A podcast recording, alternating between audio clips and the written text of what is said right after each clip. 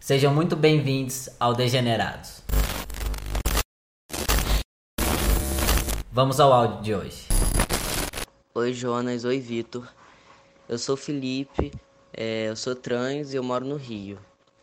Eu gostaria de colocar uma questão aqui pra gente pensar. Não é bem uma pergunta, mas acredito que tenha muito debate produtivo aqui dentro. Bom, é, sobre os nossos desejos de modificações corporais. Como podemos realocar esse desejo e sua relação com a disforia?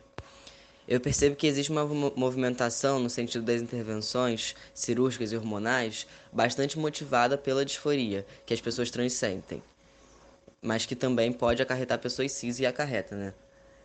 Mas na maioria das vezes existe é, essa disforia nas pessoas trans como consequência da internalização de um padrão do que é ser homem e mulher né, na sociedade. Como que a gente pode começar a pensar e validar esses nossos desejos, uma vez que a disforia já não existe, quando o desejo permanece, mesmo com a desconstrução da disforia?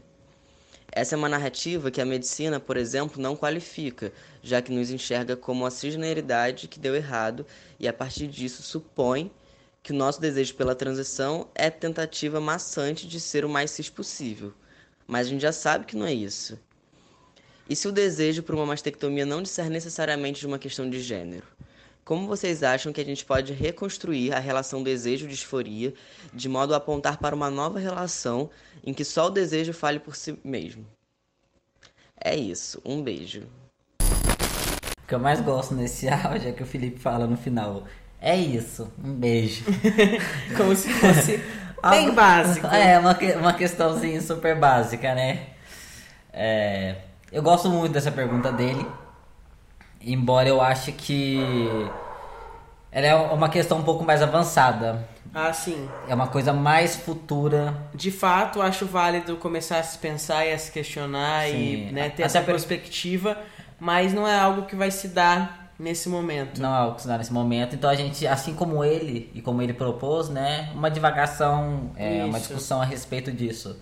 E sendo que isso nem começa na gente. Depois a gente vai ver isso, como essas discussões paralelas, elas já estão acontecendo. Mas tá, eu acho que a gente pode começar é, trazendo essa, um pouco dessa questão da disforia que ele fala.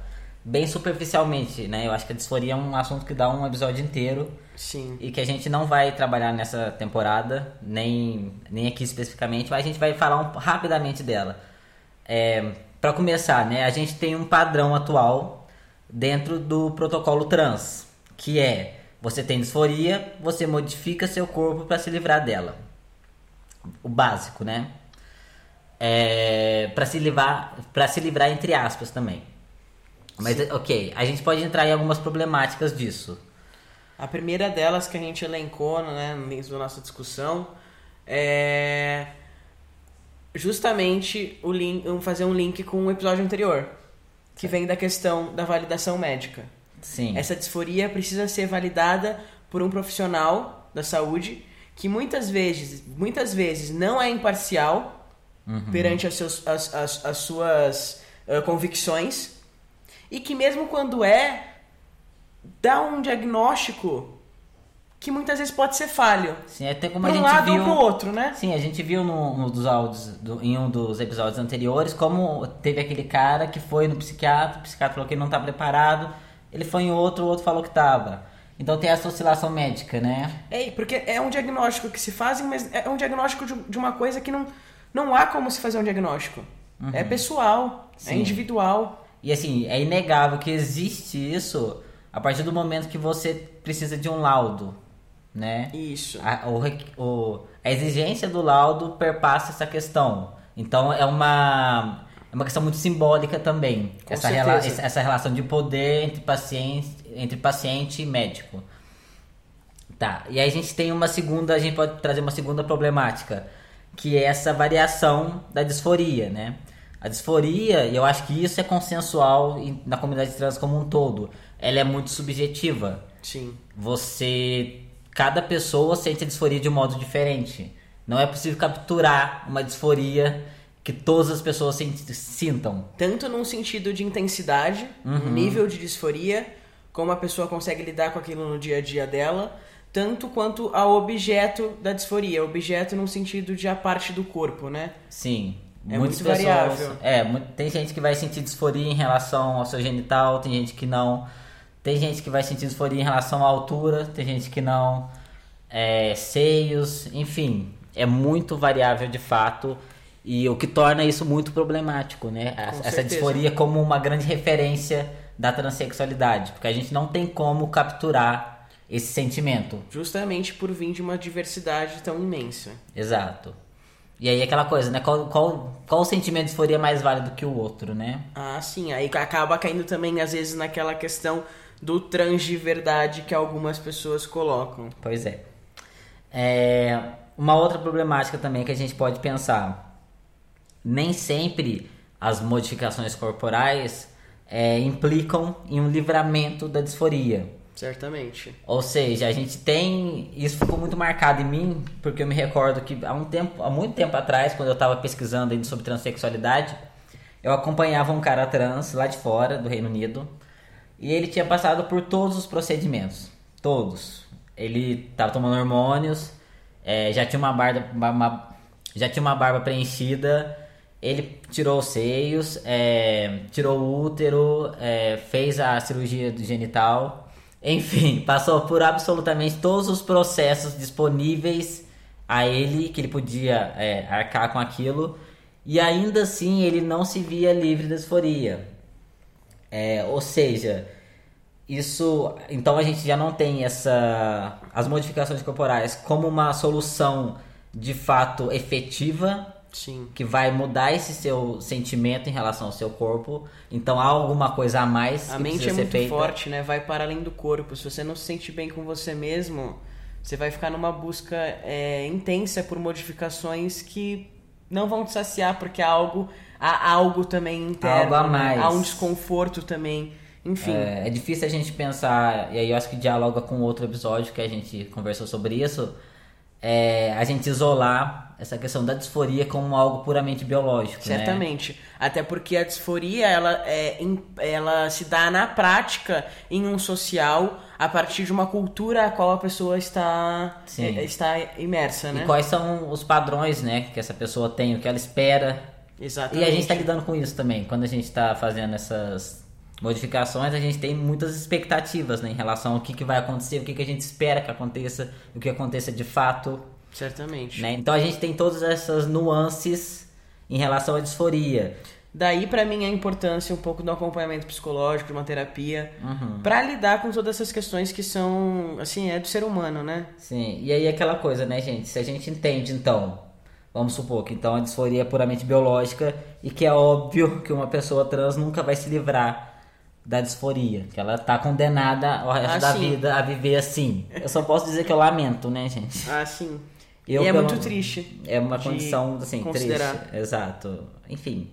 Há quem viva essa realidade, assim. Acho que não cabe a gente também a, a julgar como a pessoa não, se é, entende. Não, é justamente não é um julgamento, é uma falta de entendimento desse local. Porque, da minha perspectiva, da minha vivência, é uma realidade completamente distinta e até onde eu sei da sua também, né? Sim, assim. E eu lamento muito que há pessoas que estão vivendo isso e que talvez já passaram por tudo, é, por todos os procedimentos possíveis e ainda assim não consegue se satisfazer consigo próprio, né? E aí realmente é o que você falou, talvez buscar outras alternativas e tentar minimizar ao máximo possível esse sofrimento é que você está carregando eterno. Sim, que aí cai numa questão de aceitação, né, de si mesmo. É, Enfim, é... é uma coisa, como quase todos os temas que a gente tem tratado aqui, é tudo muito complexo. E é o que a gente está dizendo em todos os episódios, né? É, isso foge da nossa vivência. Exatamente. E não duvido que existam outras pessoas trans que estejam nisso. Uhum. Mas aí realmente foge da minha compreensão. De fato. Da minha também. Mas mais uma vez, pessoal, somos nós falando aqui. Há outras experiências, há outras visões sobre isso. Se você e... tem uma outra experiência, quem sabe se vem pra segunda temporada falar conosco. Sim, e quando eu digo que eu não compreendo, não é que por não compreender eu não, não dou crédito. Eu não acredito, aceita, eu sim. acredito, certamente. Mas realmente é algo que foge da minha vivência. E da mesma forma, e eu acho que isso é importante, ter em vista, da mesma forma que a gente respeita essas pessoas, essas pessoas também têm que respeitar outras Exatamente. vivências da transexualidade, como as pessoas vivenciam a disforia. Exatamente. E como as pessoas estão entendendo a Consideram disforia. ou não a disforia, né? Sim. Pra si, enfim. É aquilo que a gente falou, a disforia dá um episódio sozinho, porque a gente pode entrar em conceitos médicos, a gente pode ver os manuais de saúde, é, o que, que eles querem dizer por disforia de gênero, enfim. Isso é muito amplo. A gente está falando aqui de modo mais raso, só estamos passando por cima. Sim. E eu acho que por fim a gente também pode trazer uma última problemática que dialoga com essa anterior, que é a questão de que pessoas cis também podem ter disforia. E, e aí é um pouco. é- Esse é um terreno mais. mais delicado. Sim, porque o diagnóstico que se dá para uma pessoa trans passar pelos procedimentos cirúrgicos afins, né, que, é- que, que, que se dá necessário o laudo, é chamado de disforia de gênero, certo? Uhum, certo. Mas daí, se a gente também tem pessoas cis com disforia, e a disforia vem de um local, de um desconforto, falando de uma maneira assim, né? Um desconforto imenso com algo em você. Mas a disforia é esse sentimento de fato, é um sentimento de é, incompatibilidade, incongruência com seu gênero, sexo. Enfim, é sobre um sentimento de fato. Sim, e uma quando a gente sensação. fala de uma disforia que não está classificada como uma, uma disforia de gênero, seria tipo com qualquer parte do seu corpo, assim. Sim, a Algo- disforia é, exatamente, ela existe, ela já existe na medicina. O termo disforia já existe e sempre existiu. Aí, mas aí eu me pergunto qual é a possibilidade de existir uma disforia que não entre numa questão de gênero numa sociedade tão pautada por um estereótipo de gênero de um corpo Sim. pertencente àquele gênero. Ok. Então, de fato, aí pra mim há uma. Eu não sei, eu acho que talvez o termo disforia de gênero pra tratar da questão de pessoas trans, da vivência de pessoas trans, talvez esteja um pouco ultrapassado. Porque eu acho que a, a, a visão que se tem de gênero hoje já é diferente de quando esse termo surgiu. Sim, pode ser. Pode ser. E assim, eu acho que, se não me engano, na verdade, eu sei que há pessoas que questionam eh, esse termo disforia de gênero. Uhum. Até porque esse gênero aí do lado, ele abre pra muita interpretação. Exatamente. né? Uma mulher uma mulher que tem um desconforto imenso em relação aos seios. Seios é um signo social muito forte. Seios Exatamente. é associado à mulher, à feminilidade, né? E à Por que não sexualidade, é? né? Exato. E por Ao que, que não é? Por que, que não é disforia também de gênero? Porque vem do gênero. Eu acho também. que há uma problemática no- nessa terminologia. E aí, é claro, né, gente? É, há outras, é, entre aspas, é, não sei se doença é a palavra, não. Há outras condições semelhantes a essa ideia de disforia de gênero. A gente tem o dismorfia corporal, né? Que tem lá os seus sintomas e tal. E, e aí eu acho que é, é uma linha tênue, ainda assim, entre um e outro. Como é que define Uhum. um e outro? É, não sei se é tão óbvio assim, se tá tão dado. Parece que em algum momento se sobrepõe, É. né? Em outro, enfim. Mas lembrando, né, pessoal, a gente tá falando isso com base é, nas nossas conversas aqui, a gente não tá entrando em, em algo realmente técnico. Ah, com certeza. Há a, gente tá definições falando, a gente técnicas. tá falando de fato do que chega a nós, a população. Sim, de modo geral. E como as pessoas usam esses. Exatamente. A Esses gente, a gente não tá falando de termos técnicos, a gente não tá falando de uma linguagem médica, de fato. Uhum. A gente tá falando de como essa linguagem médica chegou a nós, enquanto comunidade de pessoas trans e sociedade no geral, e vem sendo reproduzido, talvez até alguma coisa fora de contexto, errado, enfim, a gente Sim. nem tem conhecimento. É como a gente usa, né? Porque quando a gente fala em disforia de gênero, a gente fala, nossa, hoje eu tô com disforia com meus seios. Ah, é sim. sempre pontual, né? A gente usa nesse sentido.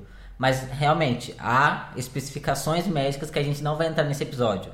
Então, se você quer pesquisar mais sobre isso, você com certeza vai encontrar ou um conteúdo muito mais rico a respeito disso. A gente só tá divagando aqui. técnico. É. E aí a gente pode trazer isso na outra temporada. E aí fica aberto o convite para quem quiser é, trazer isso com a gente e pra gente conversar em outros episódios.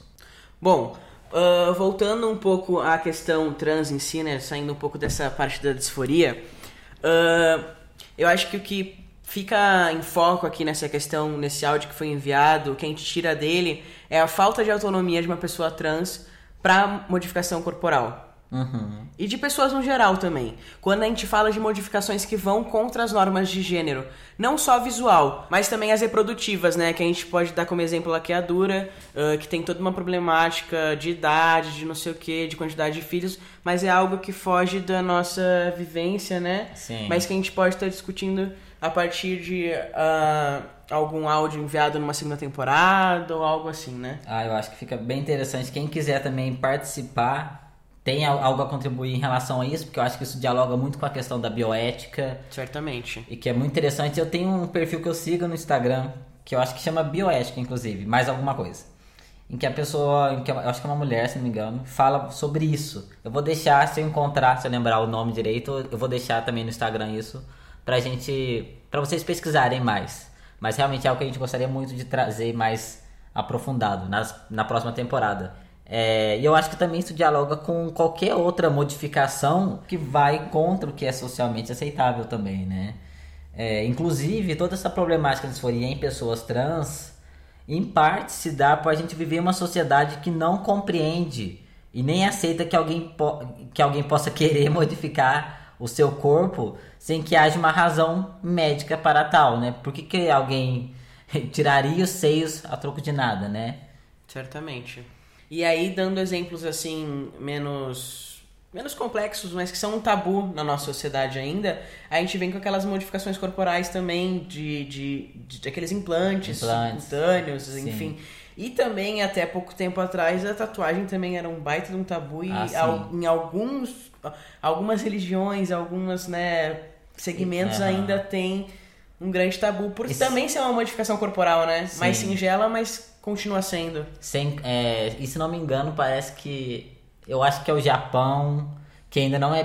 A tatuagem ainda não é bem vista. E as Né? pessoas tatuadas elas ainda ficam meio assim à margem. Né? Não sei até que ponto, né? Uhum. Mas eu acho que é o Japão, se não me engano. Se não é Japão, é algum país asiático de fato. É, e isso, é, eu me lembro de uma vez que eu fui dar uma palestra na USP sobre ciência, transexualidade e tal. E aí, é, conversando lá, porque tinha médicos e tinha os, os alunos, eles me explicaram que a medicina ela tem um juramento, que eu acho que chama de juramento de Hipócrates, se não me engano, acho que é isso, é, que impede que os médicos realizem certas operações visando a preservação da vida, né? E aí eles trouxeram um lado deles também, que essa exigência do laudo, ela se dá como uma medida de proteção para eles também. Ainda que eles não concordem, é, o laudo dá um amparo e justifica aquela atitude. Ou seja, é, se alguém tentar, por exemplo, processar um médico, aquele laudo serviria como um amparo que ele tem para se proteger. Mas é curioso, né? Porque nem- quando a gente fala de uma cirurgia pra colocar de silicone, pra aumentar o seio de uma mulher, falando de uma mulher cis, né? Aí não há necessidade de laudo. e já vi muitos casos que acaba, acabou eh, surgindo um arrependimento ou alguma problemática que virou processo judicial. E ainda assim aí não precisa de laudo. Exato. E eu acho que aí entra. Qu- só rapidinho, quantas pessoas não fazem inúmeras cirurgias ah, seguidas uma da outra e que, que- desnecessárias de um ponto de vista de saúde Aham. e não se há necessidade de laudo, como no caso Exatamente. das pessoas trans. Exatamente. E aí talvez a gente pode pensar o caso da transexualidade em si é, como algo que não que não tá aí como ingênuo, né? Ah, sim. Quando a gente fala da transexualidade, a gente inevitavelmente está falando de gênero. E quando a gente fala de gênero, é inevitavelmente a gente está falando de relações de poder, sobre uma hierarquia social, em onde há um sistema que vai tentar se manter e controlar os corpos, né? Ou seja, fica muito difícil você manter é, esse controle quando você tem, por exemplo, um homem sem pênis. Inclusive, já que você falou desse sistema, acho que eu é, tenho um pouco da obrigação de, de falar. Eu falei da questão do silicone, né, para aumentar os seios, mas aí também eu já vi algumas problemáticas, por exemplo, que a gente cai nesse sistema de gênero, de mulheres quererem tirar o silicone e ser muito difícil de encontrar um médico que tire. Pra retirar. Porque, ah, vai ficar, com, vai ficar caído, vai ficar com. Ai, porque daí foge do padrão, né? Do que é esperado. Do que é esperado. E justamente, é, eu já recebi muitas mensagens de mulheres cis que querem tirar os seios, elas No se sentido de mastectomia mesmo. mastectomia. Eu, eu prefiro mamoplastia. Ah, tá ok. É, mas elas me falam, tipo, eu me, eu me identifico como mulher, eu sou mulher e eu ainda assim quero tirar os seios. O que motiva a pessoa a fazer isso não, não é a questão aqui. Com certeza. É, e aí, realmente, né? Se você é uma mulher, se você tá aí do outro lado, se é uma mulher cis, se você quer tirar os seios, é, isso é algo que você deve refletir com muito cuidado. É, mais pela questão de você já não ter aí um amparo e uma comunidade para você se sustentar, do que de fato pela, pela coisa em si. Com certeza. Porque é muito mais fácil quando você tem uma comunidade, a comunidade trans, e a gente consegue se apoiar entre si. E a gente tem, né, é, todo um apoio das pessoas. Exatamente. Mas quando você é uma mulher cis, é, isso fica mais delicado de você conseguir, né? Não há essa compreensão. E aí nessa mesma palestra que eu fiz na USP, eu, eu levantei isso, eu mostrei para eles algumas perguntas que eu recebia no meu blog até então, é, de mulheres fal- falando como é que fazem para fazer isso. E não existe, não existe essa possibilidade de uma mulher cis simplesmente querer tirar os seios legalmente falando. Ou ela burla esse sistema, né? ela hackeia o sistema e se diz trans, se pretende trans para conseguir esse laudo, ou então ela consegue de modo mais. Porque assim. De modo clandestino, exatamente. Porque há um ou outro médico que pode fazer isso de modo clandestino. Aí entra toda essa questão de, de- da saúde, da segurança, do procedimento. Biossegurança. É isso. É, de você não, não vai ter um amparo, inclusive jurídico nisso, se der algo errado. E aí é isso, né? O... Não existe essa possibilidade. Por que que não existe? Eu acho que entra muito no que o, o Felipe traz nesse áudio, né? Por que que isso não é considerado uma possibilidade? E aí a gente vê que essa questão ela extrapola a transexualidade, né? Ela diz Aham. respeito a um direito ao corpo. Ah, e esse direito ao corpo implica várias questões. A transexualidade é só uma delas. Sim. E uma vez conquistado esse direito, a comunidade trans se beneficiará, independente da necessidade um de um diagnóstico ou não, né? Ou não, né? A gente está falando de um modo muito mais geral. E essa discussão, ela já existe há um tempo, por assim dizer, né?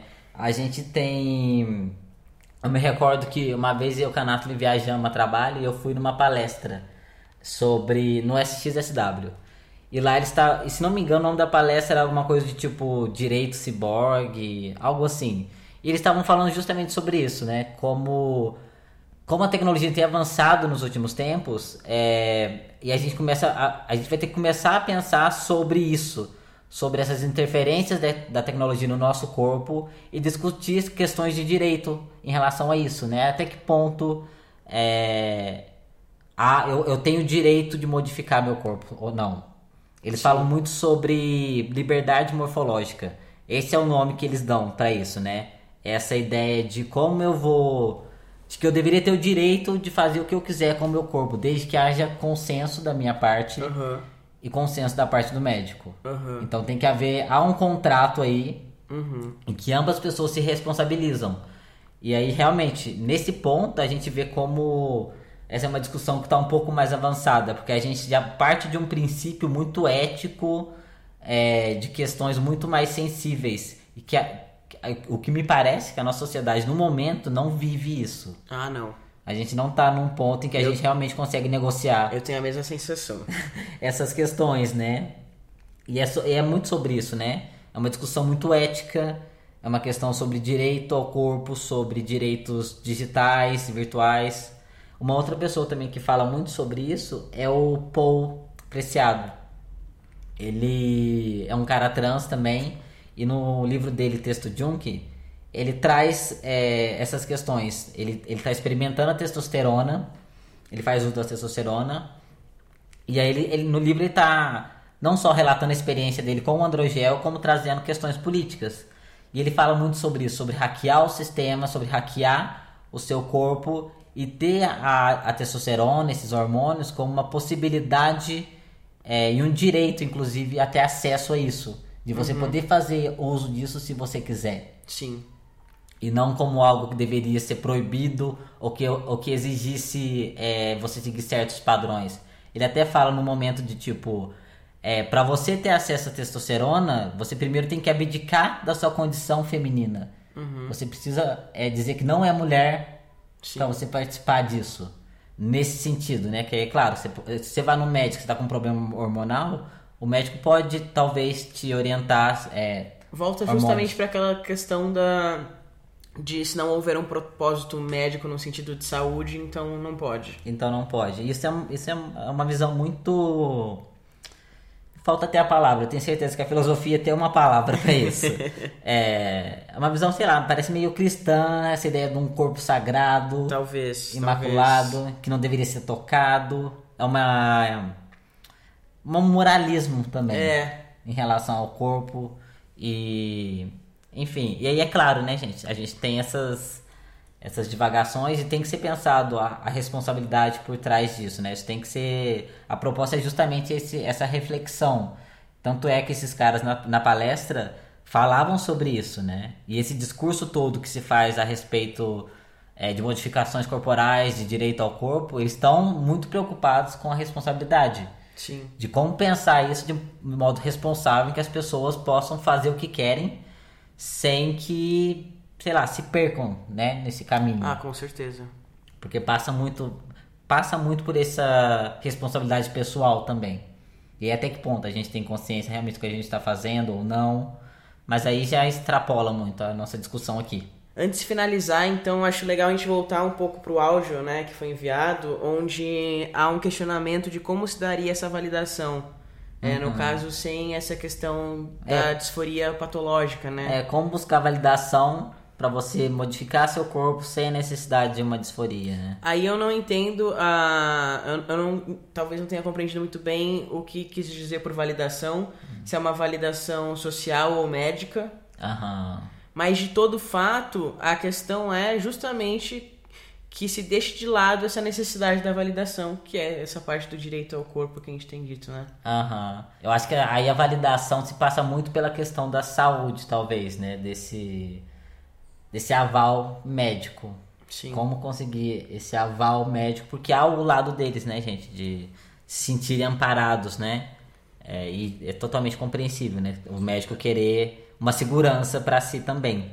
Ao meu ver, essa questão só vai avançar de fato quando se houver um, um maior direito sobre essas modificações corporais, num, num quesito geral. É, não só acho- transexual. Acho que sem dúvida é uma questão muito mais para os anos. É como a gente falou desde o começo, né? Isso é uma discussão muito mais avançada, pelo que me parece, né? A sensação que eu tenho.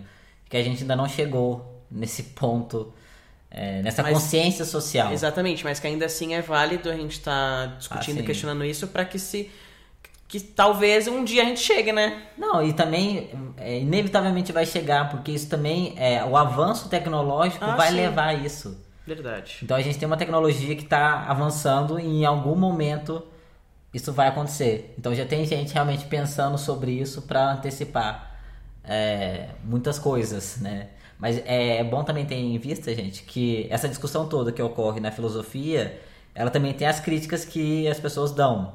E aí eu encorajo vocês a pesquisarem mais sobre essa questão da liberdade morfológica e afins, para vocês entenderem mais e expandirem também a visão de vocês. Isso que a gente fez aqui foi só uma discussão, uma divagação, eu diria que mais preciso. Sim, foi tipo levantar a bola, sabe? É. Aí agora É. é, é só isso. Mas eu, eu acho válido. Sim, com certeza. E é o que o Felipe falou, realmente. É, é válido, é uma discussão a ser feita. É, e que diz a respeito a gente, uma vez que a gente é trans. E como, se eu não me engano, ele mesmo falou, levanta muitos pontos, né? Muitos pontos. Muitos pontos, de Muitos. É, enfim, Muito obrigado por ouvirem. Esse programa é uma parceria com Mídia Ninja e a Nave Coletiva. Fiquem à vontade para compartilharem e não esqueçam que vocês podem nos acompanhar pelo Instagram, arroba degenerados.podcast. Se cuidem e até o próximo episódio. Até.